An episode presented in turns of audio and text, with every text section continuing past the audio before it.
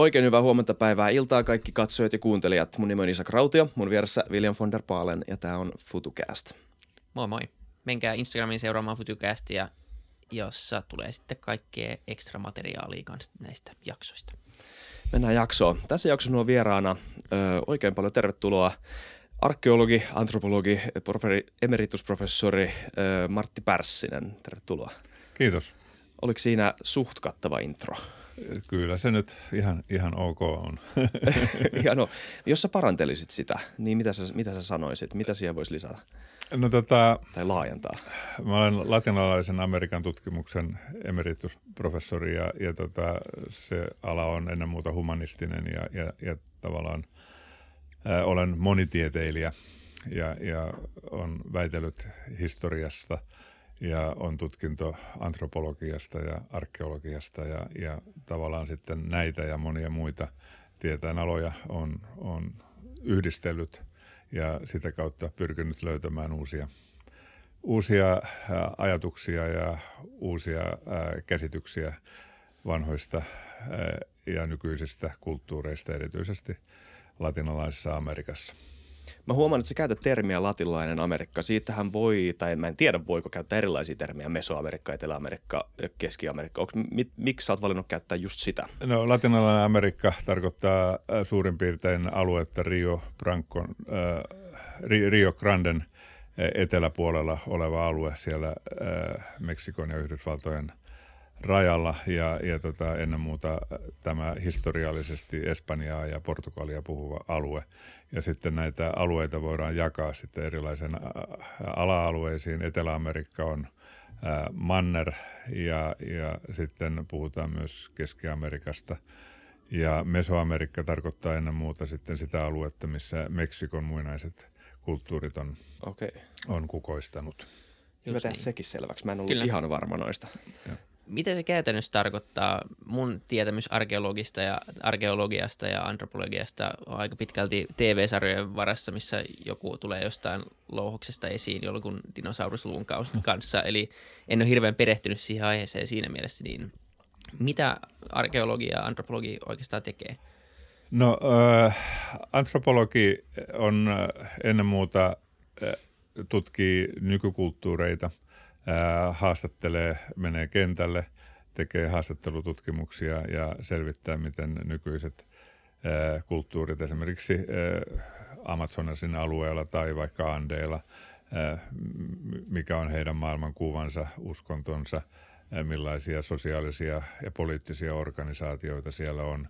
Ja sitten tämmöinen historiallinen antropologia on osa-alue, joka yhdistää antropologiaa ja historiaa ja lukee, esimerkiksi mä itse olen ollut useita vuosia arkistoissa ja äh, lukenut näitä äh, vanhoja konkistadorien ja valloittajien, espanjalaisten ja portugalilaisten valloittajien kertomuksia, mitä he ovat nähneet ja, ja tavallaan sovella niihin antropologisia teorioita, yritän nähdä äh, sitä yhteiskuntaa heidän silmiensä kautta, mitä he kuvaa ja sitten myös niin kuin, tulkita sitä, sitä nimenomaan tällaisten teoreettisten apuvälineiden kautta, jolloin, jolloin tavallaan on mahdollista hahmottaa myös sitten niitä vanhoja sosiaalisia ja poliittisia järjestelmiä. Ja sitten arkeologia taas on, on oma tieteenalansa, joka tutkii sitten sitä jäämistöä, mikä, mitä näiltä kulttuureilta on jäänyt, esimerkiksi ar- arkkitehtuuria, keramiikkaa, tekstiileitä – ja niin edelleen, ja, ja pyrkii sitä kautta sitten saamaan käsityksen näiden ihmisten ajatusmaailmasta ja, ja, ja maailman käsityksestä. Ja esimerkiksi olen itse perehtynyt hyvin pitkälle myös Inkojen nuorakirjoitusteksteihin, Eli heillä oli kirjoitusjärjestelmä, jossa käytettiin värillisiä nuoria, nuoria ja niihin laitettiin solmuja joilla pystyttiin parhaimmillaan mielestäni eh, jopa niin kuin foneettiseen kirjoitukseen.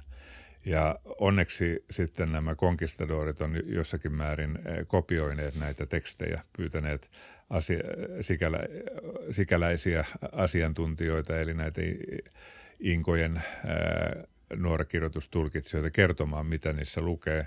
Ja sitten kirjurit ovat kirjoittaneet ylös ja jotkut tekstit saattavat olla jopa 60 sivua pitkiä josta näkee myös sitten, että miten he ovat ajatelleet. Ja, ja tämä koko nuorikirjoitusjärjestelmä perustuu kategorisointiin ja luokitteluun. Ja siitä tavallaan pystyy sitten näkemään myös heidän ajatusmaailmaan, että miten he näkivät maailman. Kyllä. Ehkä tämä on tyhmä kysymys, mutta mä haluaisin kuitenkin kuulla, että miksi tämä on ylipäänsä tärkeää? Mikä on se pääsyy, miksi, miksi tämmöistä tutkitaan ja tehdään?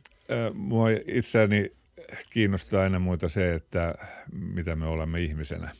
Ja, ja tavallaan se, että paljonko meissä ihmisissä on samaa.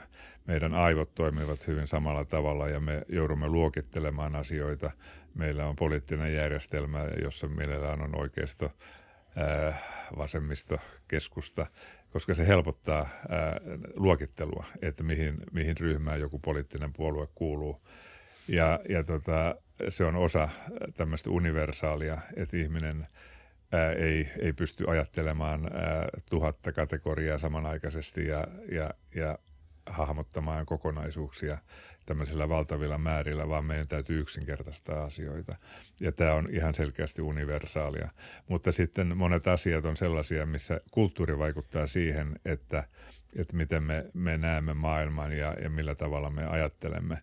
Ja jos esimerkiksi puhutaan, verrataan eurooppalaista ja vaikka andilaista kulttuuria, niin niissä on tiettyjä eroja. Esimerkiksi Andeilla ää, juurikaan ei käyty kauppaa. Ja kaupunki, kaupungit olivat hyvin erilaisia kuin ää, Euroopassa. Sen sijaan, ää, kun Euroopassa tämmöinen kaupankäynti ja raha, raha otettiin Kiinasta myöhemmin käyttöön, mutta sitten oli vaihdonvälineitä kuitenkin – vaikka oravan nahkoja, niin, niin Andeilla oli yleisempää, että nämä tietyn alueen ihmiset esimerkiksi Ylängöltä lähetettiin Alangolle perustamaan siirtokuntia, jossa he saattoivat viljellä maissia ja kokaa ja tupakkaa ja muita kasveja, jotka eivät kasva siellä Ylängöllä.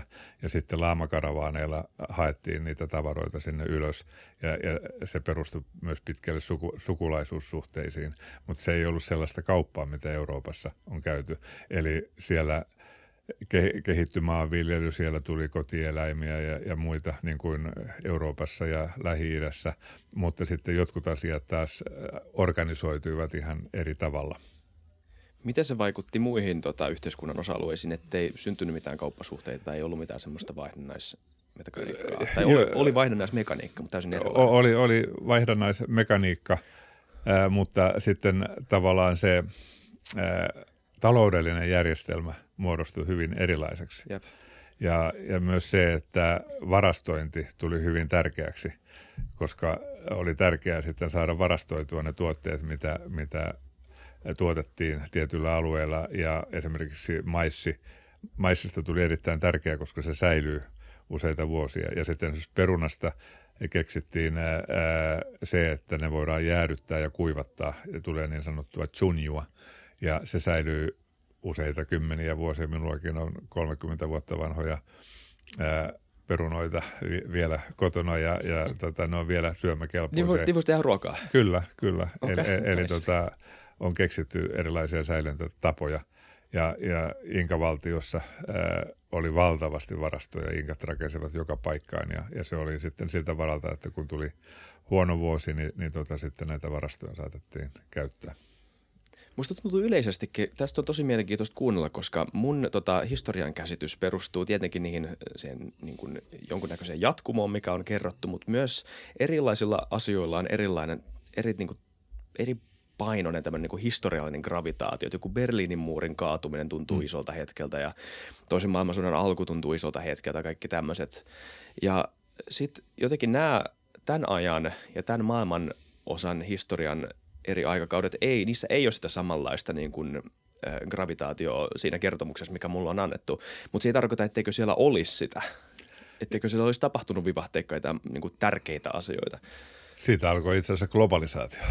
Niin. eli, eli silloin maailma äh, opittiin tuntemaan kokonaisuudesta, äh, kokonaisuutena ja sieltä tuli hyvin paljon sitten myös näitä viljelykasveja, peruna, maissi, äh, tomaatti – ja, ja niin edelleen. Ja edelleenkin sieltä tulee, eli, eli tota, se oli yksi maailman rikkaimpia alueita viljelykasvien suhteen, että useita jopa satoja erilaisia viljelykasveja Amazonasin ja Andien alueella tuotettiin. Ja, ja myös sitten täytyy muistaa, että kun Amerikat, sekä Pohjois- että Etelä-Amerikka löydettiin, niin sitten alkoi myös kauppa suoraan Kiinaan, eli Tyynen valtameren kautta Filippiineille ja, ja, ja Kiina, Kiinaan. Eli tota, että, että globalisaatio ihan oikeasti alkoi sieltä jolloin, jolloin eh, niin kuin nämä kaikki mantereet yhdisty.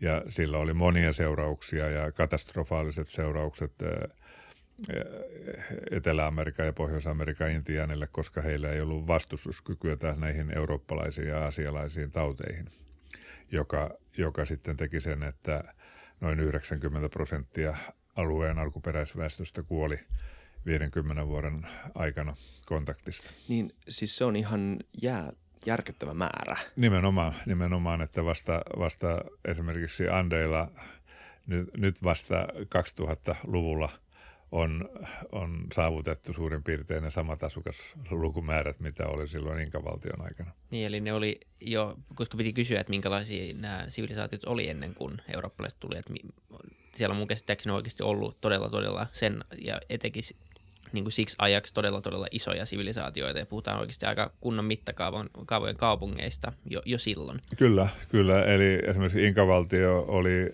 pohjois-eteläsuunnassa niin noin 5000 kilometriä pitkä, eli täältä Pohjois-Afrikkaan Marokkoon. Mm. ja eh, sitä hallittiin juosten ja rakennettiin eh, tiejärjestelmiä useita kymmeniä tuhansia kilometriä jossa oli postiasemat äh, tai juoksu, juoksijoiden asemat noin kahden ja puolen kilometrin välein. Ja, ja sitten äh, tota, oli, majatalot oli, oli noin 20 kilometrin välein. Ja, ja tota, tätä koko laajaa aluetta hallittiin, hallittiin hyvin tehokkaasti ja siinä käytettiin juuri tätä nuorakirjoitusta, jolla, jolla sitten myös näitä viestejä voitiin, voitiin välittää. Ja olen löytänyt Intian arkistosta Seviljasta yhden lähteen, joka osoittaa, että, että Inkoilla oli hyvin tarkka väestölaskenta. Ja, ja tuota, sen perusteella on, voidaan arvioida, että siellä oli noin 10 miljoonaa asukasta. Eli tässä väestölaskennassa oli aikuiset miehet, mutta si, si, siinä ei, ei ollut, ollut erikseen laskettu sitten lapsia ja, ja vanhuksia, mutta jos, jos se määrä kerrotaan, mikä näissä tiedetään olla näissä väestölaskennoissa viidellä, niin, niin tuota, saamme, saamme suurin piirtein noin 10 miljoonaa asukasta. Jos puhutaan näistä kaupungeista, niin voidaanko me vähän hetken keskustella, mä en nyt ihan varma mitä se laustaa, mutta Tenochtitlan, semmoinen kaupunki. Se on, äh, oli Aztekien pääkaupunki. Joo, ja nyt jos joku kuuntelija, joka ei vielä ehkä mun tavoin ollut niin tuttu tähän aiheeseen, niin kannattaa googlata ihan vaan sen mielikuvan muutoksen mm. takia. Joo, sä näet mulle sen kuvan kanssa. Näytin eilen sen joo. kuvan, joo. Jos haluatte vaan niin hetkellisen tämmöisen, että a, eh, niin voidaanko me vähän tota, laittaa lihaa siihen aha-elämykseen? Voidaanko me vähän kuvailla ja keskustella siitä, että minkälainen kaupunki oli Tenochtitlan? Joo, Tenochtitlan oli rakennettu suoalueelle ja, ja tota, siellä oli, oli tämmöisiä – äh, kelluvia saaria, ja, ja jossa viljeltiin maissia ja puita ja, ja muita. Ja sitten se, sinne äh, keskusalueelle, mikä saatiin sitten vähän kiinteämmäksi, niin, niin tuota, että siellä meni näitä kanavia, joilla, joilla saatiin tätä vede, vettä hallittua ja rakennettiin sitten pyramideja ja temppeleitä ja, ää, äh, ja, ja niin edelleen. Ja se oli, oli Astekki valtakunnan pääkaupunki ja Astekit oli, oli hyvin sotaisia, ne oli, oli liitossa ää, eräiden muiden heimojen kanssa, puhutaan tämmöistä kolmiliitosta. Ja ää, he keräsivät hyvin tehokkaasti veroja näiltä ää, alistamiltaan kansoilta ja myös sotia käytiin osittain sitä varten, että saatiin myös ihmisuhreja ja, ja uskonto oli hyvin, hyvin keskeistä. Ja sitten taas, äh, jos verrataan näitä Mesoamerikan kaupunkeja, Majoilla oli myös hyvin tärkeitä, äh, jotka oli lähinnä tämmöisiä kaupunkivaltioita. Äh, Astekit oli enemmänkin tämmöinen imperiumi, joka oli vallannut alu, useita alueita, mutta sitten majoilla oli enemmän tämmöisiä kaupunkivaltioita, jotka sitten te, olivat liittosuhteessa keskenään ja he kävivät myös sotia. Kun taas sitten ää, Inkoilla oli, oli se, että ennen, ennen Inkoja oli useita valtioita sillä alueella ja, ja Inkat yhdisti nämä kaikki valtiot.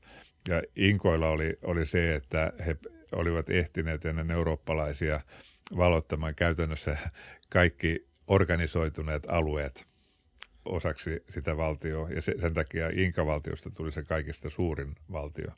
Ja se perustuu juuri siihen, että ää, nämä aikaisemmat valtiot ja ää, päällikkökunnat, niin ne vallattiin nopeasti ää, sotilaallisella voimalla ja keskityttiin aina niihin pääkaupunkeihin. Ja kun saatiin ää, alueen aikaisempi hallitsija liittosuhteeseen, eli käytettiin lahjontaa ja jos se ei tehonnut, niin sitten, sitten vaihdettiin.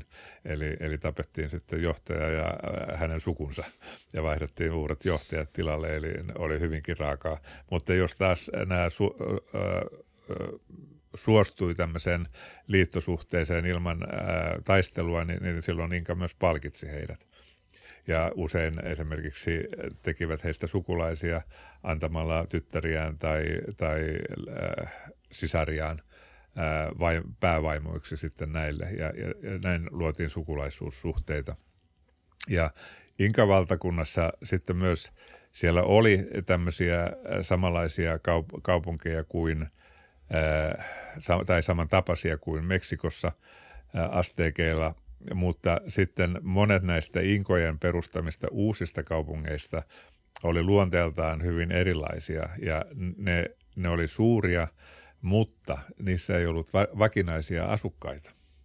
Ne oli enemmänkin tämmöisiä vastavuoroisen hyvän tahtoisuuden keskuksia, johon inkat pyysivät näitä työnte- koska valtiossa Inka-valtiossa ei, ei, ei tunnettu erillistä tämmöistä niin kuin tavaraveroa tai, tai esimerkiksi, että olisi pitänyt maksaa vero jollakin maissilla tai perunalla, vaan siellä verot maksettiin työnä, päivätyönä.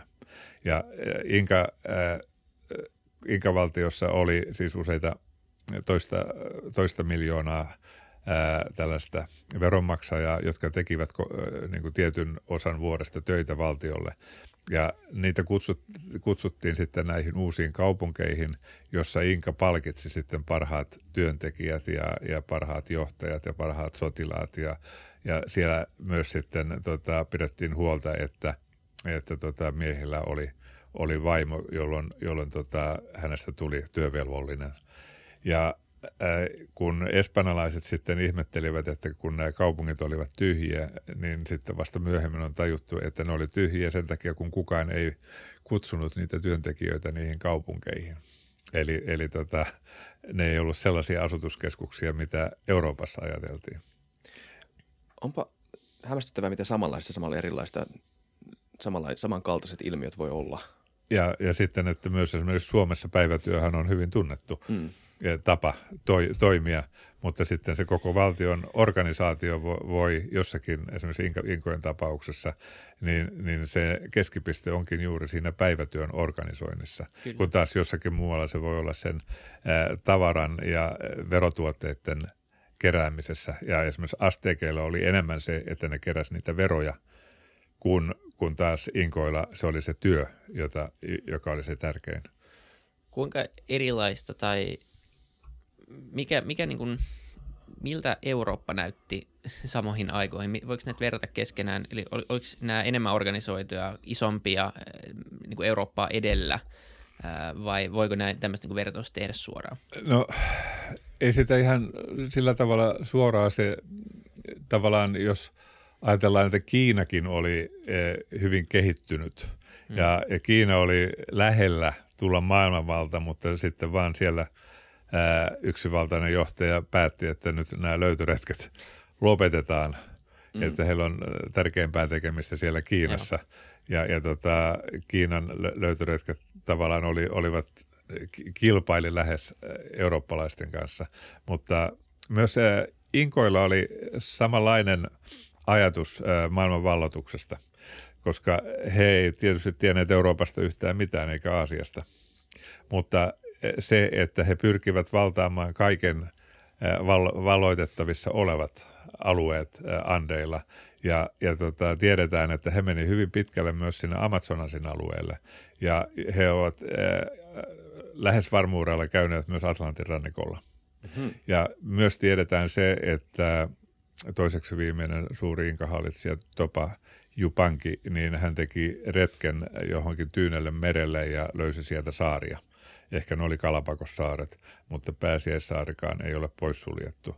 Eli, eli hänkin lähti tavallaan valotusretkelle katsomaan, että Joo. mitä siellä on, mutta siellä ei ollut kovin suuria alueita valotettavaksi. Ja eikö se ole totta, että tämä tekee, tämän tekee merkittävä, mä tajusin vain just, että tämä ei välttämättä ole itsestään selvää, että koska Inkavaltiohan oli länsi, äh, niin kuin, joo, Etelä-Amerikan länsipuolella, kyllä. missä on muuten toinen aika jännä fakta. Mun tulee mieleen Machu Picchu ja se, että Inka-valtakunta ainakin mun käsittääkseni on aika vuoristoista. Joo. Ja sitten sit Machu Picchuhan pidetään myös tosi suurena ihmeenä, sitä, että miten se on ylipäätään mahdollista, että siihen aikaan pystytään rakentamaan tämmöinen tota, uskomaton, tota, no siis Machu Picchu, googlatkaa sekin, jos haluatte tietää. Niin miten, miten? Äh, joo, eli Machu Picchu, äh, tiedetään, että se kuului tällaiselle inkalle kuin Pachacuti Inka, joka oli tämän Topa Jupankin äh, isä. Ja, ja tuota, se oli, näillä inkoilla oli – oli tämmöinen että, äh, tapa, että kun Inka kuoli, niin hänen mu- äh, ruumiinsa muumioitiin.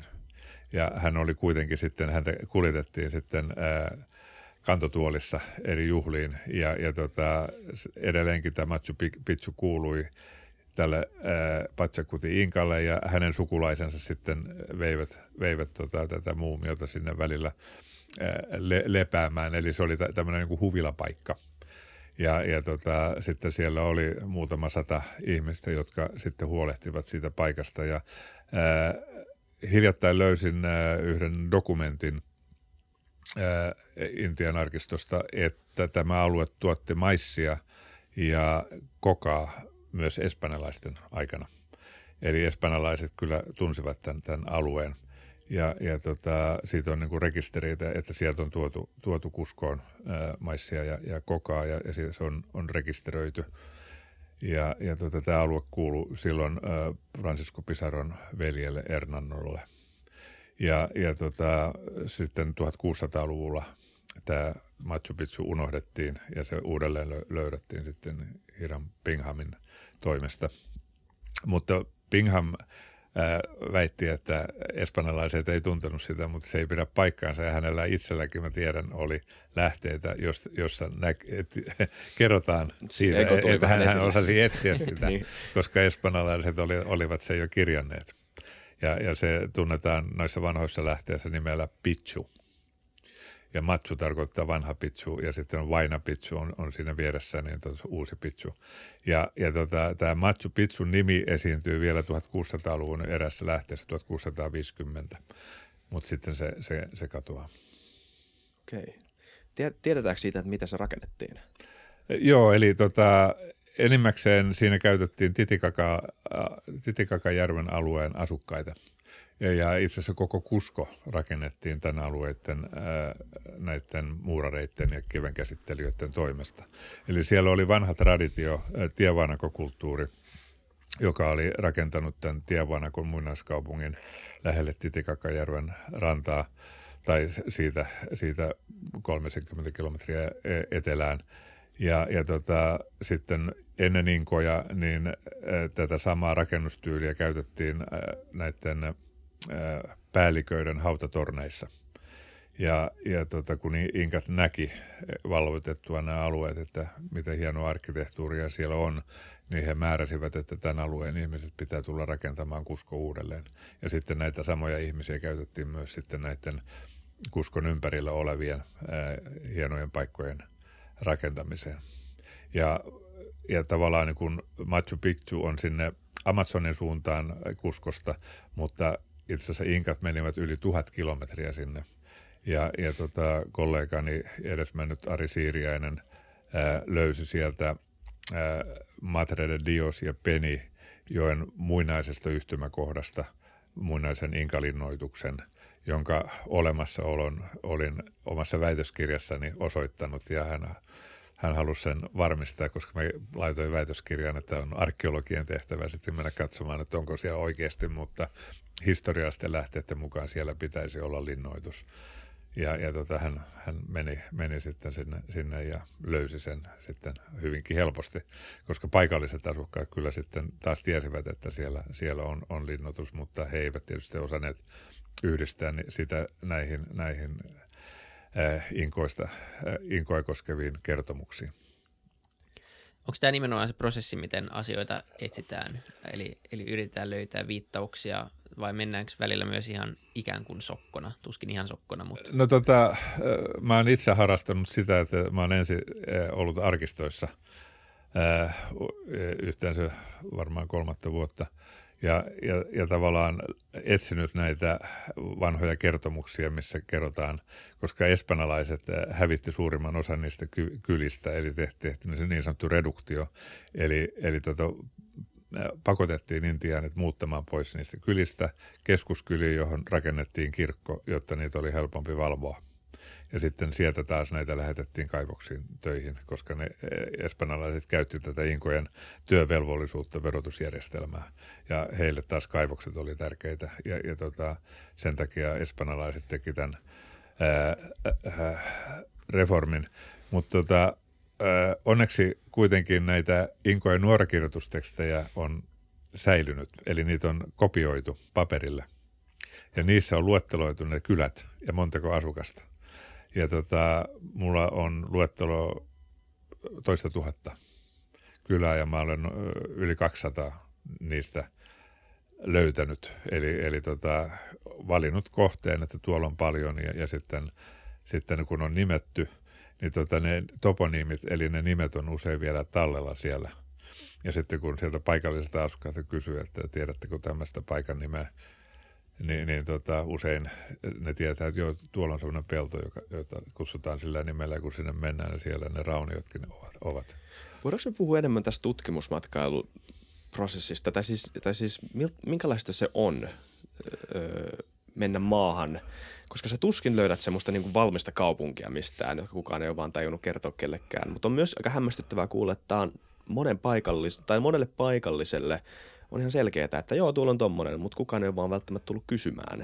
Nimenomaan. Se on sama niin kuin löydetään uusia eläimiä tai, tai uusia kasveja. Että kyllähän ne paikalliset tietää, että, että täällä, mm. täällä elää tollainen, tollainen eläin, mutta se on sitten tiedeyhteisöltä piilossa, vaikka Okapia Afrikassa, joka, joka löytyi iso, iso eläin vasta 1900-luvulla – niin se on sama näiden raunioiden suhteen, että paikalliset asukkaat tietävät, että siellä on raunioita, mutta ne eivät tiedä sitä, että historian tutkijat etsivät niitä.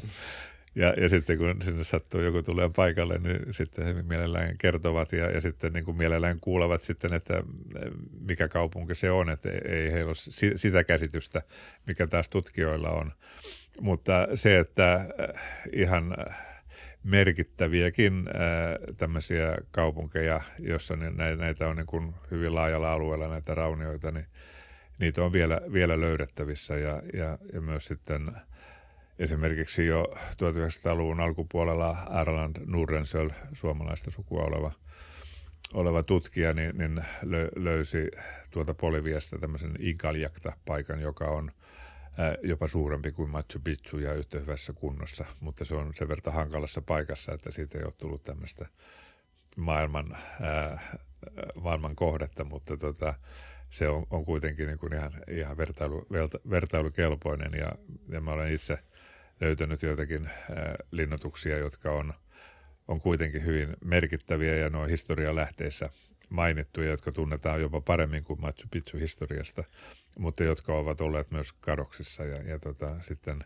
yhdistämällä näitä ää, historiallisia tietoja ja sitten sitä paikallista tuntemusta, niin, niin tota, niitä on, on todella pystynyt löytämään hyvinkin paljon. Kol, kolmatta sataa on, on tuolla Andeilla ihan tarkkaa lukua mulla ei, ei, ole, ei ole ylhäällä, mutta olen tehnyt niistä sitten kaikista kuitenkin raportit tuonne muinaishallintoon Boliviaan voiko mä välillä sanoa, välillä sanoa vaan, tota, mm. tekee mieli vaan alleviivata toi, että on jotenkin aika käsittämätöntä, että paikka ö, voidaan nykypäivänä todeta liian hankalaksi paikaksi sille, ettei sinne jaksa niin kuin huvikseen vaeltaa, mutta sitten se on kuitenkin voinut ra- voitu rakentaa. Ja asuttu. Niin, Joo, eli silloin äh, kaikki on suhteellista, eli silloin ne tiet on ollut in- inkojen teitä ja sinne on päästy suhteellisen helposti. Okay. Ja, ja sitten tota, esimerkiksi sitä Inkaljakta, niin se on ollut siitä tärkeä, että se on ollut tota, siellä Andien äh, tavallaan juurella. Eli, eli tota, just ennen kuin tota, Andet, se on vielä aika korkealla, mutta sitten sen jälkeen kun mennään itään, niin, niin tota, Andet äh, laskee ja siellä on ollut heimoja, äh, jotka on ollut hyvin väkirikkaita. Ja Inkat työntyivät kohti, kohti tota sitä, sitä aluetta ja, ja nämä oli semmoisia linnoituksia, joissa oli miehiä runsaasti juuri sotilaallisia toimenpiteitä varten ja myös siellä oli runsaasti varastoja, joilla sitten, ää, joilla pidettiin huolta sitten, että nämä In- Inkojen sotilaat pääsivät sitten työntymään enemmän, enemmän sinne itään. Ja Inkoilla oli sel- selvä tarkoitus vallata myös sitten, sitten tota alueita, ää, jotka menee nykyisen Brasilian puolelle. Ja, ja tota, siellä on niin linnoitusketjuja rakennettu jo, jo valmiiksi sitä varten, mutta tämä prosessi keskeytyi johtuen siitä, että, että eurooppalaiset saapui sinne. Ja itse asiassa siitä on olemassa yksi eh, tämmöinen alkaajan kertomus, jossa, jossa nämä inkat menee sinne Brasilian puolelle ja, ja sitten lähtee kertomaan eh, asiasta kuskoon, mutta sitten siellä ei olekaan enää inkat vallassa, vaan siellä on espanjalaiset. Okei. Puhutaan kohta eurooppalaisista, mutta onko muita? Me ollaan nyt mainittu Azte- Aztekit ja Maijat ja Inkat. Oliko muita tämmöisiä vastaavanlaisia isompia heimoja, jotka, koska tuntuu, että nämä on ne kolme, mitkä melkein kaikki tietää. Joo, ne oli juuri se, kun ne, he olivat äh, vallassa silloin, kun espanjalaiset si- sinne tuli, mutta sitten tiedetään, että ennen heitä oli useita muitakin jopa valtion muodostelmia. Esimerkiksi Andeilla oli tämmöinen Vari-valtakunta ja, ja sitten hieman etelämpänä samaan aikaan niin Tiewanaco-valtakunta. Ja, ja, ja tota, nämä oli, ne jako tiet, tietynlaisia uskonnollisia käsityksiä keskenään. Ja, ja tota, jopa ennen sitä oli muun muassa tämmöinen Chavin kulttuuri, joka oli ennen muuta uskonnollinen kultti, jo, jo, jolla oli useita uskonnollisia keskuksia. Eli siellä on niin kuin tämmöinen yhteinen historia, joka yhdistää näitä, näitä laajoja alueita. Ja nyt tota, viime, viimeisen 20 vuoden aikana niin, niin tota, mä olen enemmän työskennellyt sitten tuolla Amazonasin puolella ja, ja tuota, äh, tavallaan itsellenikin hieman yllätyksenä, niin äh, olemme löytäneet sieltä merkkejä ihan selkeistä sivilisaatioista. Aikaisemmin ajateltiin, että, että se Amazonasin viidakko on niin, niin hankala alue, että, että siellä ei voi kehittyä mitään ko- korkeita kulttuureita, mutta nyt olemme löytäneet äh, Akren alueelta, joka on vanhaa Bolivia, joka siirtyy 1900-luvun alussa äh, Brasilialle, niin, niin äh, olemme paikallistaneet toista tuhatta seremoniakeskusta ja sitten useita satoja kilometriä tiejärjestelmiä, jotka yhdistää näitä, näitä paikkoja. Ja, ja sieltä on löytynyt monivärikeramiikkaa ja, ja, ja sitten merkkejä ihan selkeästä sivilisaatiosta. Nämä on hyvin suuria nämä keskukset, ne on, niitä kutsutaan Amazonasin geoglyyfeiksi. Ja, ja ne on tämmöisiä keskuksia, jo, joissa on kaivettu äh, keskimäärin viisi metriä syviä äh, kaivanteita, hautakaivanteita ja sitten se, se multaan kasattu valliksi. Ja, ja ne on tä, tällaisia vallitettuja alueita, joiden keskellä saattaa olla, suurin on 23 hehtaaria se keskelle jäävä alue. Ja sinne johtaa sitten pyhiä teitä ja nämä tiet saattaa olla jopa 100 metriä leveitä. Okei. Oho. Ja, ja tota, äh, niin kuin hassuinta on se, että äh, siellä ei ole asumuksen jäänteitä, vaan ne on niin kuin samantapaisia kuin nämä Inkojen kaupungit, eli että sinne on kutsuttu äh, ihmisiä juhlimaan. Ja meillä on esimerkiksi sitten merkkejä, että siellä on myös pallopelejä, koska me, meillä on kumi, kumiesin ne, ne kappaleita löytynyt ja, ja tiedetään, että sillä alueella on, on viljelty äh, kumipuuta ja siitä on tehty palloja ja sitten silloin kun espanjalaiset tuli sinne ja portugalilaiset, niin, niin tota, nämä pallopelit oli, oli siellä yleisiä ja, ja niin kuin jalkapallon ty, tyylisiä, eli, eli liikutettiin palloa sitten niin kuin ke, isoilla kentillä. Ja, ja saattaa olla, että kun nämä, nämä seremoniakeskukset on niin kuin suuria aukioita, että juuri siellä on, on sitten pelattu ja ää, tanssittu ja painittu ja tiedetään, että näillä on ollut tämmöisiä suuria ää, kansojen välisiä kilpailuja, niin kuin kreikkalaisilla oli olympialaiset, ja. johon kreikkalaiset kaupungit sai osallistua. Ja siinä mielessä niin, niin tota on paljon, paljonkin samankaltaisuutta tämmöiseen kreikkalaiseen äh, kulttuuriin. Ja, ja olen vahvasti sitä mieltä, että kysymys on sivilisaatiosta nimenomaan, että nämä, nämä kansat, jotka siellä on asunut ja olleet keskenään tekemisissä ja rakentaneet samantapaisia seremoniakeskuksia hyvin laajalla alueella. Tällä hetkellä me tunnetaan yli 60 000 neljä, 60 000 neliökilometriä, mutta se alue on todennäköisesti paljon suurempi, koska tota, se on vielä siellä, siellä metsän peitossa – ja, ja tota, äh, ne on ollut monikulttuurisia, mutta sitten tietyt äh, perinteet on äh, jaettu keskenään ja, ja sen vuoksi voimme puhua omasta Amazonas, Amazonasin, Amazonasin sivilisaatiosta. Eli, eli tota, tämmöisestä korkeakulttuurista he eivät rakentaneet pyramideja, koska siellä alueella ei ole kiviä, mutta sen sijaan he sitten osattivat sitä suuruutta kaivamalla sitä kovaa maata ja tehden geometrisen muotoisia seremoniakeskuksia. Mulla on ainakin sata kysymystä, mutta kysytään ehkä kolme.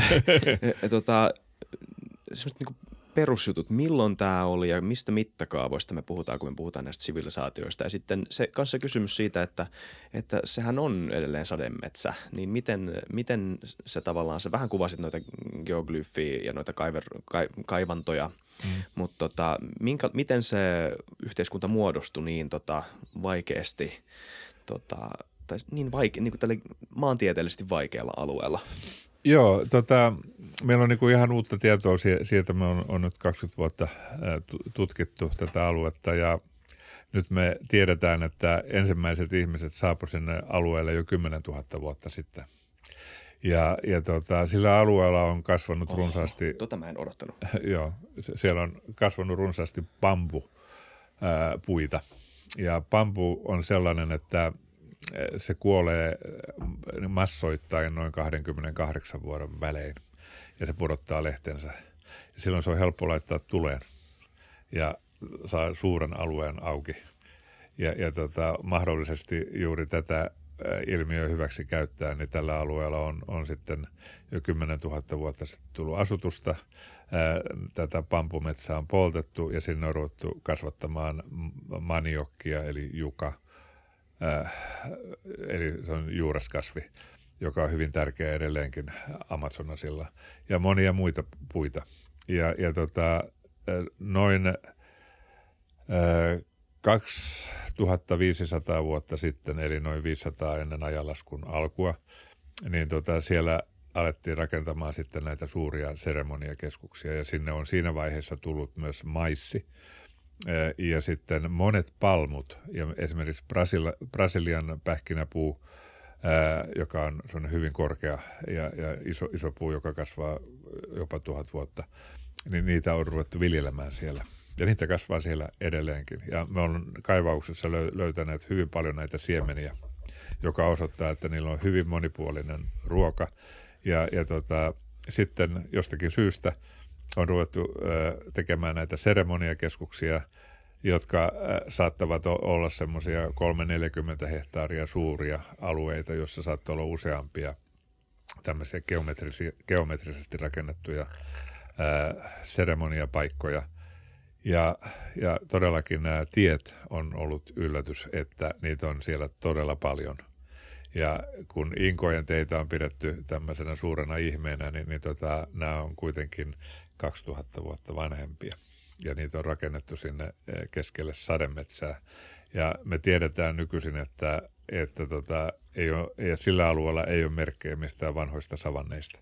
Että se on ollut tiheää sademetsää, mutta nämä ää, ihmiset, joita on ollut siellä todella paljon, koska näin suuria rakennelmia on pystytty tekemään, niin tota, ne on tehneet vain pieniä ää, alueita, semmoisia viiden kilometrin halkasijaltaan olevia alueita, johon näitä on rakennettu ja sitten on annettu se metsän kasvaa. Ja, ja sitten monet näistä puista, joita siellä metsässä kasvaa, niin ne ei olekaan neitsellisiä, vaan niitä on ihminen jalostanut 10 000 vuoden ajan. Eli tuota, ne Amazonissa to, tosiasiassa on hyvin vaikea enää löytää neitsellisiä alueita. Eli se käsitys neitsellisestä sademetsästä ei, ei, ei pidä paikkaansa. Mutta toisaalta että siellä on 10 000 vuotta käytetty sitä sademetsää kestävästi, niin siitä meidän pitäisi ottaa oppia, koska nyt sitä metsää poltetaan ja hävitetään ja, ja siitä häviää samalla tuhansien potentiaalisten lääkkeiden ja ruokakasvien se tulevaisuus, jos ne hävitetään sukupuuttoon, niin me ei tiedetä edes, mitä, mitä kaikkea me menetetään.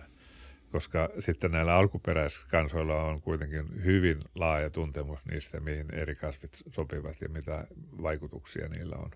Hmm. Ja, ja se on todella järkyttävää. Ja toisaalta tässä on niin sellainen trakikoominen asia, että me olemme löytäneet tämän sivilisaation sen vuoksi, että sitä metsää on hakattu ja sitä on poltettu. Koska nyt se näkyy – satelliittikuvissa ja ilmasta käsin. Ja sen takia olemme tämän löydön tehneet. Ensimmäiset näistä geoglyyfeistä löydettiin 1977, mutta niitä pidettiin niin kuin satunnaisina, että siellä on jotain ojia metsässä ja siitä ei kerrottu sen enempää, että siitä tehtiin pieniä raportteja, löytöjä oli Ondemar Dias, mutta sitten kun saimme kutsun sikäläiseltä – professorilta, joka oli paleontologi, joka kiinnostui niistä ja, ja kutsui meidät sinne, sinne tuota kylään, niin sitten oivalsimme heti, että hei, tämä on jotakin käsittämätöntä, tällaista ei pitäisi olla täällä. Mm. Ja jopa hän oli käynyt ennen kuin otti minun yhteyttä, niin, niin Yhdysvalloissa erään maailmankuulun arkeologin juttusilla ja näyttänyt kuvia. Ja, ja kun hän oli kysynyt, että missä ne on, niin hän oli vastannut, että impossible ei ole mahdollista. Wow. Ja luuli, että se oli huijaus. Ja tota, minä uskoin ja menin katsomaan ja, ja nyt 20 vuotta on tehty töitä ja, ja se on niin kuin paljastunut sieltä nyt jo toista tuhatta tällaista niin, paikkaa. Su, sulla on tulossa tästä, niin kuin, sä oot työstänyt tätä niin raportiksi. Y- joo, kyllä, kyllä ja useita artikkeleita ja, ja mahdollisesti kirjakin on, on tulossa ja, ja, ja tota, ne on kyllä todella hie, hie, elämäni yksi hienoimmista ää, tavallaan tutkimuskohteista, mitä on, on sattunut matkan varrelle. Ja, ja tavallaan kun tajusin, että sen tärkeyden, niin, niin sen, sen vuoksi myös sitten nämä Andien kulttuurien tutkimus on, olen sitä jatkanut, mutta tota, on kuitenkin niin keskittynyt enemmän siihen Amazoniin, koska, koska se on, on mielestäni niin tärkeää ja ennen, ennen kuin nämä hävitetään ja pyrimme saamaan sen maailmanperintökohteeksi. Et Brasilian valtio on sen jo esittänyt Unescolle maailmanperintökohteeksi, mutta se oli edellisen presidentin mm. aikana. Ja, ja tuota, nyt tämä uusi presidentti Bolsonaro, niin, niin hän ei ole oikein osoittanut kiinnostusta siitä, että alkuperäisasukkaiden ää, saavutukset julistettaisiin maailmanperintökohteeksi. Hän, hän, hän on, on selkeästi niin kuin vastaan sitä, sitä ajatusta, joka on, on, on valitettava. Joo, se on kyllä maailmanluokan tragedia se, että siellä on semmoinen... Valitettavasti on, on, olen sama, samaa mieltä, että, että asiat voisivat olla paljon paremminkin. Jep. Mun puolesta ainakin avoin tota, kutsu tänne takaisin, kun tämä kirja tulee, niin voidaan jutella vähän syvemmin näistä ihan mielellä, ihan, Joo. ihan mielellä. Kyllä. Mutta se olisi jopa eurooppalaisia, mikä olisi mun mielestä hyvä kulma tähän kanssa. Se, on se voisi olla ihan, ihan mielenkiintoinen kulma, joo. Ähm, ehkä voisi käydä läpi vain, että mitä tapahtuu, kun puhutaan siitä, että eurooppalaiset tuli ja mitä siitä sitten seurasi. Joo, eli tota, Andien alue on se, se minkä mä, mä tunnen kaikista parhaiten. Ja esimerkiksi Harri Kettunen varmaan sitten Mesoamerikasta voi, voisi tulla kertomaan sitten nä- näkemystä enemmän sieltä, sieltä päin, mutta ää, kun Francisco Pizarro saapui ensimmäisen kerran sinne Perun rannikolle, niin hän jätti sinne muutaman ää, miehen, eurooppalaisen, ja äh, tarkoitus oli palata ja hän joutui palaamaan sen vuoksi, että hän halusi kuninkaalta val- valloituskirjeen. Eli, eli ilman sitä valloituskirjettä olisi sitten voinut joutua va- vaikeuksiin, että ilman kuninkaan lupaa hän menee vallottamaan jotain aluetta, vaan hän lähti sitten hakemaan sitä Euroopasta ja tuli takaisin. Ja sillä välin nämä äh, sinne jätetyt eurooppalaiset oli kuljetettu silloisen Inkan Vaina Kapakin luokse. Ilmeisesti heillä on ollut iso rokko tai jotain muuta tauteja. Ja ää, ää, tämä viimeinen Inkan hallitsija sai, sai sen isorokon. Ja hän nimesi itselleen hallit, ää, seuraajan, kun arvasi, että tässä saattaa henki lähteä ää, Ninan Kujutsi, mutta hänkin kuoli kaksi viikkoa sitten Vaina Kapakin jälkeen ja syntyi sisällissota – seuraajasta. Ja siinä oli e, kysymys sitten eri sukuhaaroista, koska Inkalla oli, e, saattoi olla jopa tuhat e, vaimoa. Eli eri, koska se oli myös sukulaisu, sukulaisuusjärjestelmä, tämä poliittinen järjestelmä, eli eri alueiden päälliköihin oli sukulaisuussuhteet ja, ja sitä, sen vuoksi näitä vaimoja oli hyvin runsaasti. Ja, ja tota, sitten kahdesta tärkeimmästä haarasta, eli e, tästä mainitsemastani Patsakuti-inkan jälkeläisistä ja Topa-inkan jälkeläisistä. Sitten nämä suvut rupei, alkoivat taistelemaan, että kumman jälkeläisestä kumpaan sukuun kuuluvasta tulee sitten seuraava inka. Ja kysymys oli Vaskar ja Atahualpa nimiset inkat ja, ja tota, syntyi sisällissota ja tämä sisällissota kulki – Perun ja Andien halki useasti. Ja, ja sitten molemmat veljekset oli sellaisia, että ne kosti sitten, kun edelliset asukkaat olivat auttaneet vastapuolta, niin sitten tehtiin kostoja. Ja se aiheutti sen, että monet kansat olivat kyllästyneet tähän jatkuvaan koston kierteeseen että kun heillä ei ollut oikein muuta vaihtoehtoja, kun tuli Inka paikalle, niin he tottelivat ja, ja, ja sitten tuli toinen ja sitten se rankaset oli, oli he olivat palvelleet toista ja, ja niin edelleen. Niin, niin tota, se oli hyvin raaka ja, ja sen vuoksi monet intiaaniheimot ajattelivat, että Pisaro saattaa tuoda pelastuksen tähän tilanteeseen. Ja siihen liittyi semmoinen vanha myytti, että siellä oli ollut vaalea parrakas – Jumala, joka oli häipynyt Tyynelle merelle ja oli luvannut palata. Ja kun Pisaro parakkaana vaaleana tuli, niin ajateltiin, että hän ää, saattaisi olla se pelastaja. Ja, ja tota, sen nimi oli Virakutsa. Ja vielä tänä päivänä valkoista ketsuan kielessä kutsutaan nimellä Virakotsa. Ja, ja tota, silloin heräsi toivo siitä, että, että Pisaro voisi olla, olla pelastus – mutta siinä kuitenkin kävi, kävi toisin ja sitten että eurooppalaiset eivät mitenkään eh, tukeneet näitä heidän auttajiaan, vaan päinvastoin sitten käyttivät heitä hyväkseen.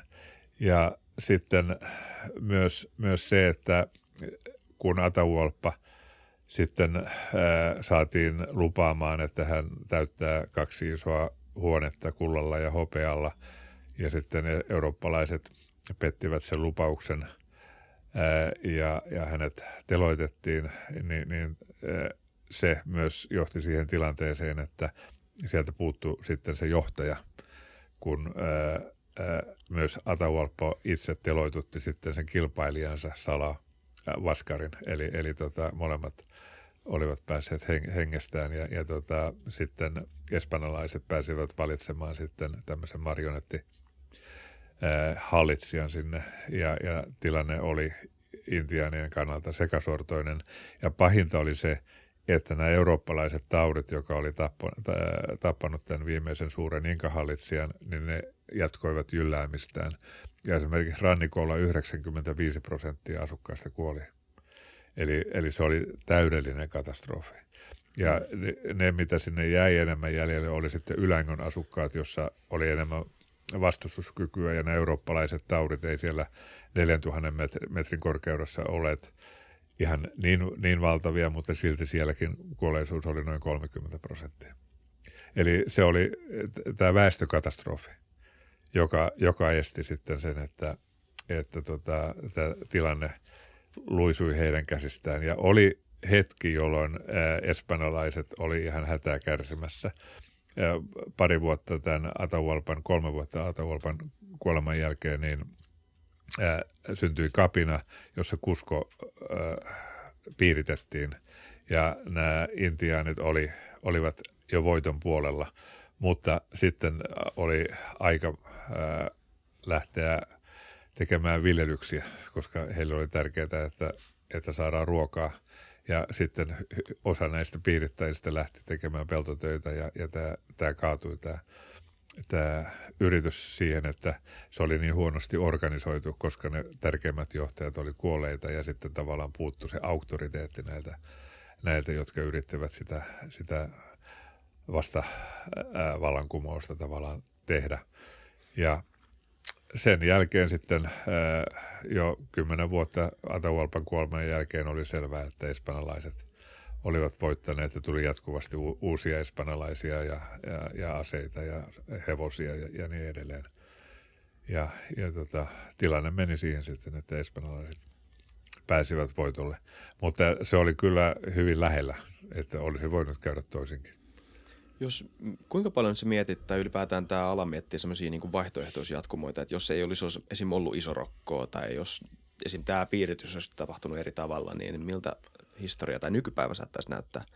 No, siinä tapauksessa, jos tota, näillä ää, Etelä-Amerikan intiaaneilla oli, olisi ollut vastustuskyky eurooppalaisiin ja aasialaisiin tauteihin, niin tilanne olisi ollut ihan varmasti toinen.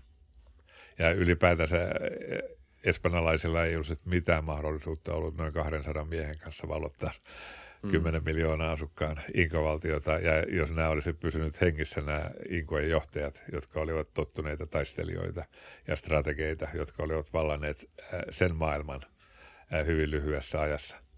Ei, ei minkäänlaisia mahdollisuuksia, mutta äh, olosuhteet vaan olivat sitten sellaiset, että, että tällainenkin ihme, ihme tapahtui, että – Pisarolla oli, oli muistaakseni 168 miestä siellä Kahamarkassa. Et sillä sillä Oho. valotettiin ja, ja tota, Atahualpalla saattoi olla yhteensä useita kymmeniä tuhansia miehiä, mutta tota, hän ei pelännyt, vaan, vaan tota, Pisaro sai Atahualpan tulemaan sinne Kahamarkan torille ilman aseita 2000 miehen kanssa. Ja sitten yllätyksenä niin, niin tota, Pisaro sitten aloitti tulituksen tykeillä ja aseilla ja sai tämän 2000 miehen ryhmän paniikkiin, jolla ei ollut aseita mukana. Ja, ja itse asiassa ainoa, joka haavoittui, oli Francisco Pisaron veli Hernando Pisaro omal, sai omalta mieheltä miekaniskun käteensä, kun hän re, repi Atahualppaa sieltä, sieltä kantotuolista alas. Eli, eli tota, miehet vaihtui koko ajan, että kun espanjalaiset tappoi niitä kantajia, niin tota, ainoat uudet miehet tuli pitämään Jumalaa siellä kantotuolissa ja, ja sitten lopulta hänet saatiin alas ja, ja vangittua. Eli se on ollut hyvin dramaattinen tapahtuma siellä. Joo. Niin, wow. onko mitään järkeä spekuloida, että ei, sehän menee arvailuksi sitten, että mitä, mitä olisi voinut tapahtua, ellei, ellei tämmöistä vallotusta olisi tapahtunut. Öm, olisiko, voisiko koko alue näyttää erilaiselta tänä päivänä. Ilman muuta, siis. ilman muuta, niin. ilman muuta. Siis tota, ja tavallaan vieläkin on niin kuin nähtävissä, että esimerkiksi Boliviassa, jossa ää, enemmistö väestöstä kuuluu ää, tähän, näihin intiaanikansoihin, Aimara ja Ketsua puhuviin kan, kansoihin, ja sitten siellä on muitakin yhteensä yli 30 eri, eri kieli, kieltä puhuvia – kansoja, jotka on vähän pienempiä. Kuora niitä on, on ehkä vähän, vähän suurempi. Niin tota, äh, kyllähän siellä tavallaan haetaankin vielä tavallaan niin kuin sitten sellaista tavallaan paluuta vanhaan ja, ja sitten sieltä kautta niin kuin luoda uudenlaista ää, äh, politiikkaa ja uudenlaisia järjestelmiä. Ja, ja tuota, sen, sen vuoksi niin sielläkin on hyvin suuri mielenkiinto sitten myös tähän Inka-tutkimukseen ja, ja sitten näiden alkuperäiskansojen tutkimukseen, että, että tota, äh, minuakin on usein konsultoitu näistä asioista, jotta, jotta tavallaan he, he haluavat niin löytää sen oman perintönsä ja, ja yrittävät sitten soveltaa sitä jo, jossakin määrin, määrin nykyisyyteen ja, ja katsoa, jos sieltä löytyy jotakin, joka olisi hyödyllistä vielä tulevaisuudessa. Että, että kyllä, kyllä tä, tällaisia niin kuin ajatuksia on. Ja, ja sitten myös olen tietoinen siitä, että esimerkiksi Hollywood – äh, Kaliforniasta on tulossa tällaisia TV-sarjoja, jossa, jossa tavallaan spekuloidaan sillä, että mitäs jos äh, inkat olisivat tulleet ennen eurooppalaisia tänne ja olisi sama tapahtunut täällä, täällä Euroopassa. Mutta tavallaan se todellisuuspohja on siitä hankalaa, että kun tiedetään, että ne taudit oli siellä kuitenkin se suurin ongelma, niin, niin tota se on niin kuin hieman kaukaa haettua. Mutta se on totta, että Inkoillakin oli myös tämä maailman valloitus oli ajatuksena. Että he kyllä halusivat vallata kaiken, mikä oli vallotettavissa. Joo. Mm-hmm. Näemme, että oli maailman ensimmäisiä biologisia aseita. Juuri näin. Mm. Joo. Aika mielenkiintoista kyllä. Joo, kyllä. Se on se, kuinka paljon tämä, tota, mä oon lukenut tämän Jared Diamondin Guns, Germs and Steel, jota pitää, pidetään mm. aika klassikkona, niin siinä on se teesi, että – aseet ja siis ru, ruuti, sitten nimenomaan nämä pöpöt ja sitten jollain tavalla myös, mä en tiedä mitä Steel sisältää tässä yhtälössä, mä ihan Teräs, joo, joo, eli joo. miekat, eli, eli kun heillä ei ollut rautaa, äh, heillä oli pronssi. Niin, niin siis joo. Tämän etelä latinalaisen amerikkalaisen sivilisaatioilla. Joo, joo, joo. eli, eli he, he eivät tunteneet terästä eikä, eikä rautaa. Eli, joo. eli pronssiesineet oli, oli käytössä. Niin olisiko jos nyt hypätään siihen spekulointiin, että mitä jos Inkat olisi tullut Atlantin yli, niin miltä, miltä se olisi näyttänyt? Tai kuinka paljon siitä voi spekuloida, että miltä se olisi näyttänyt? jos he olisivat onnistuneet ja, ja, ja niin kuin samalla tavalla kuin eurooppalaiset ja, ja tavallaan jos heillä olisi ollut ää, siellä, siellä olisi syfilistä ja jotain muuta, jotka on tänne tullut, mutta ää, ne ei ole niin tappavia kuitenkaan – mutta jos heillä olisi ollut sellaisia, niin, kuin, niin kyllähän sekin mahdollinen ajatus on. Ja, ja sitten se, että ää, kyllä ne inkat selkeästi olivat myös sellaisia niin kuin vallottajakansaa, että et, että heillä, heillä oli niin kuin tarkoitus saada lähetystehtävä tavallaan, että kaikki mahdolliset kansat piti saada osaksi heidän valtakuntaansa ja heillä oli oma – oma käsitys auringon jumalasta ja, ja että, että Inka on auringon jumalan jälkeläinen ja, ja heilläkin t- tavallaan jonkinnäköinen lähetystehtävä on ollut niin kuin kristityillä ja, ja ehkä islamilaisilla ja, ja monilla muillakin uskonnoilla, että sitä, sitä sanomaa on, on pyritty viemään eteenpäin. Ja ää, sitten se, se, että millainen se olisi ollut, niin siinä täytyy sitten tietysti ottaa monia – asioita huomioon ja, ja, ja tavallaan historian tutkijoille se on vähän vierasta lähteä, lähteä sitten ihan täysin spekuloimaan siitä, että millaista se olisi ollut. Mutta tietysti mm. äh, vallottajat on usein sitten myös äh, vaikuttaneet sitten myös siihen geeniperimäänkin, että tiedetään, että esimerkiksi mongolien valtakunta ja sivilisaatio, joka oli, oli paimentolaisten sivilisaatio, joka kuitenkin tuli tänne Eurooppaan asti, niin tota, jätti paljon geeniperintöä sitten, sitten tota valoitetulla alueelle raiskausten ja muiden muodossa, että et tota, ja melkein, kyllä. melkein pelkästään Genghis Khanin Joo, juuri näin, juuri näin. Joo. Tota, tuli mieleen, kun puhuttiin niistä, tota, tai ainakin usein nämä muinaiset Etelä-Amerikan sivilisaatiot, tai siis latinalaisen Amerikan sivilisaatiot yhdistetään – korkeaseen teknologiaan tai aikaansa ainakin niin, aikaansa nähden tosi korkeaseen ja kehittyneeseen teknologiaan, niin mä muistan kuuleeni jossain, ja tämä, mä oon ollut skeptinen tästä, koska mä en ole jaksanut sen enempää ottaa selvää, mutta et jo, jo, jopa jonkunnäköistä niin kuin aivokirurgiaa on ollut jossain niin kuin inka-sivilisaatioissa. Nyt voidaanko me murtaa tämä myytti, jos se ei ole totta? Jos se on totta, niin mä haluan mielellään kuulla. Joo, se on, on totta, nimittäin ää, erityisesti Perun rannikolla on siellä on kuivat olosuhteet, se on lähes autiomaata. Ja haudoissa nämä löydöt on säilynyt erittäin hyvin. Ja siellä on ollut hyvin yleisiä myös nämä laaksojen väliset sodat ja, ja eri heimojen väliset sodat. Ja yksi tämmöinen keskeinen ase on semmoinen joko kupari tai kivi, tämmöinen tähti – tähtikuvio, jossa on, tämmöiset niin, niin kuin rat, rattaan osat, jotka ovat teräviä, ja kun niillä lyö päähän, niin, niin se aiheuttaa helposti kallon murtuman, ja, ja siitä menee sitten luunpalasia helposti aivoihin. Ja on löydetty useita tällaisia muumioita, joilla on tehty kallon poraus. Ja, ja tota, näkee, että sieltä on kaivettu nämä luut pois ja sitten tämä osa, joka on aukastu, niin ne on lähtenyt kasvamaan ja niissä on, saattaa olla esimerkiksi kuparin levy siinä päällä.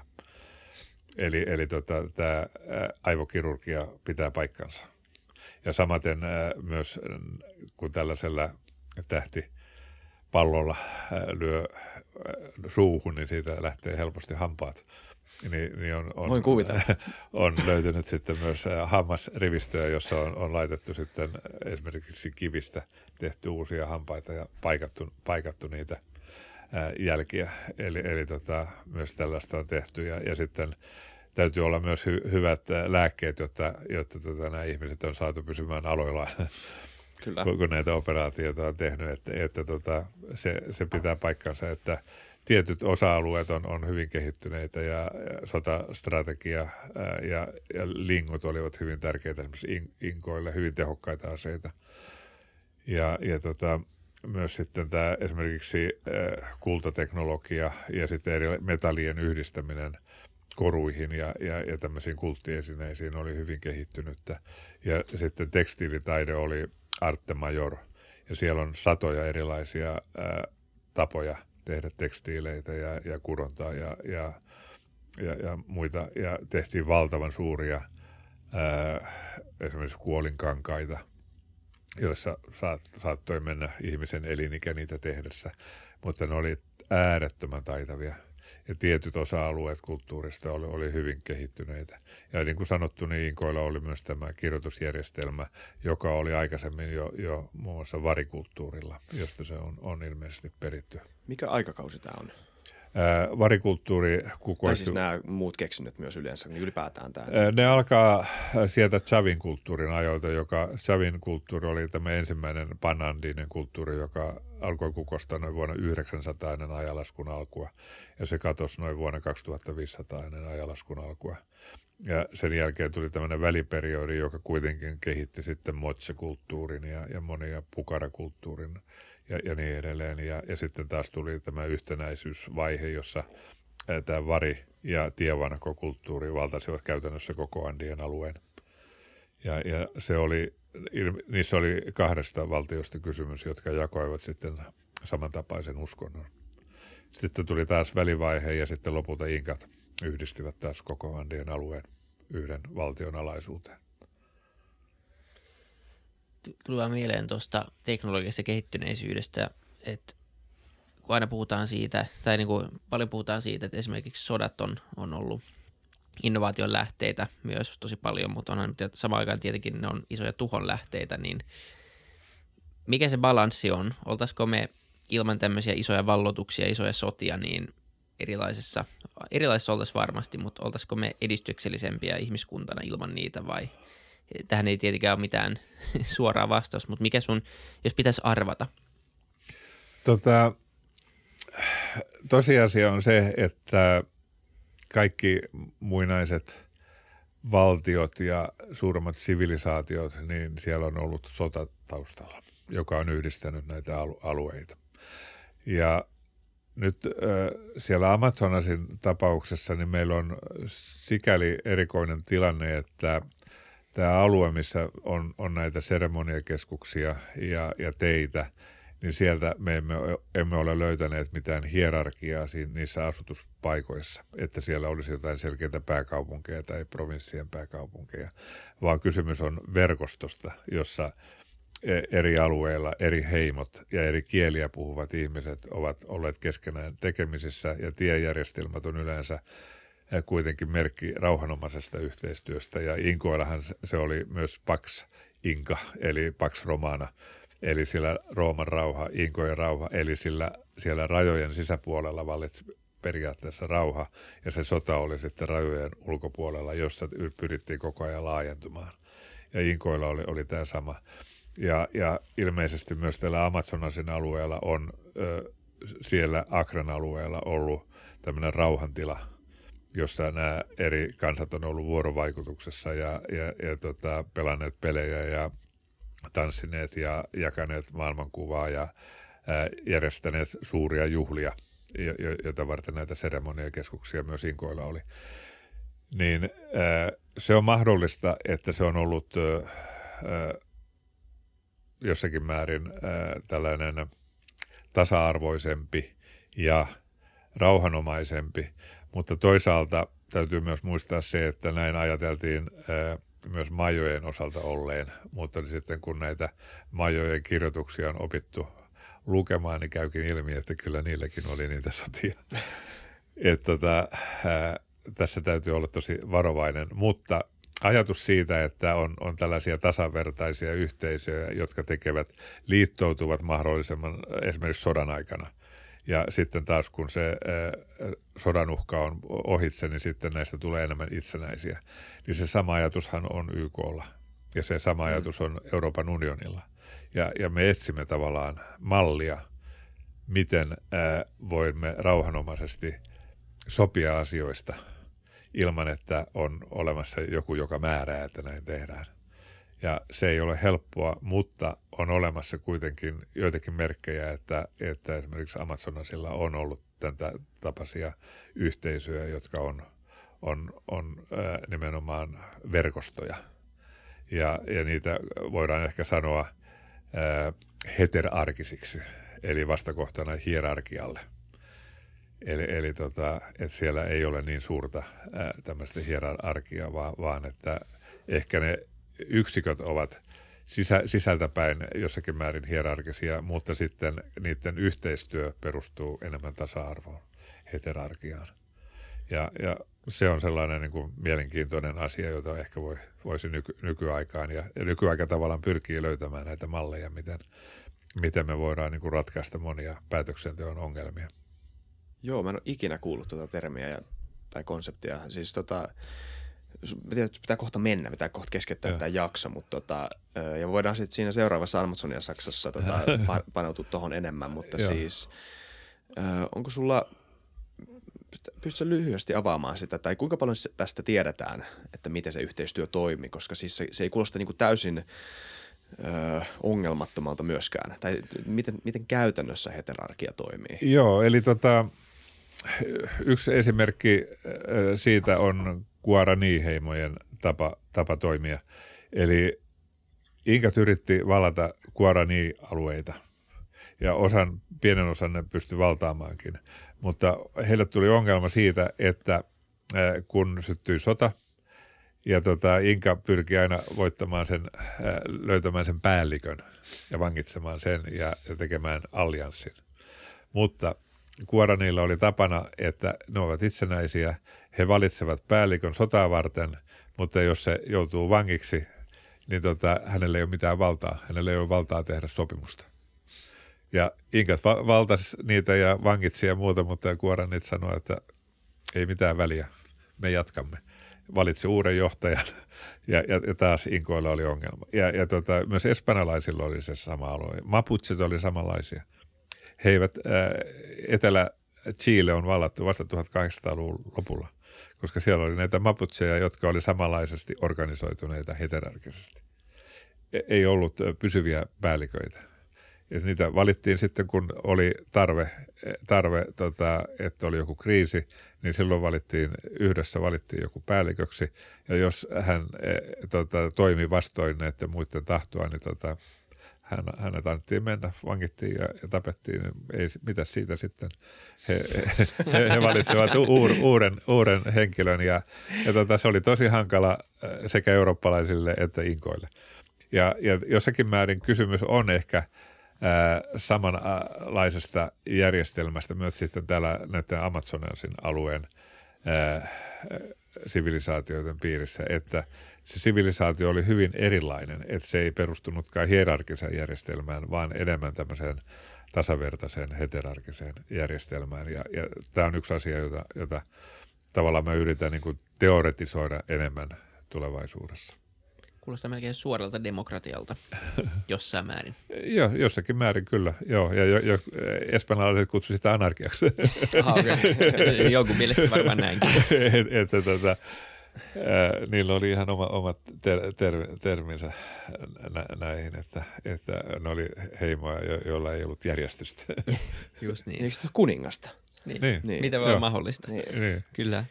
Tämä on ollut aivan törkeän mielenkiintoista. Kiitos paljon. Kiitos tosi paljon. No, oli mukava tulla Kyllä. juttelemaan. Kiitos. Kiitos kun pääsit ja Kiitos pää- kiitos kaikille kiitos katsojille ja kuulijoille. Palataan ensi jaksossa. Kyllä. Kertokaa, että olette, olisitteko mieluummin inkoja vai maijoja vai asteikkeja. ja palataan ensi jaksossa. Moi moi. Moi moi. Moi moi. Kiitos kaikille. Kiitos.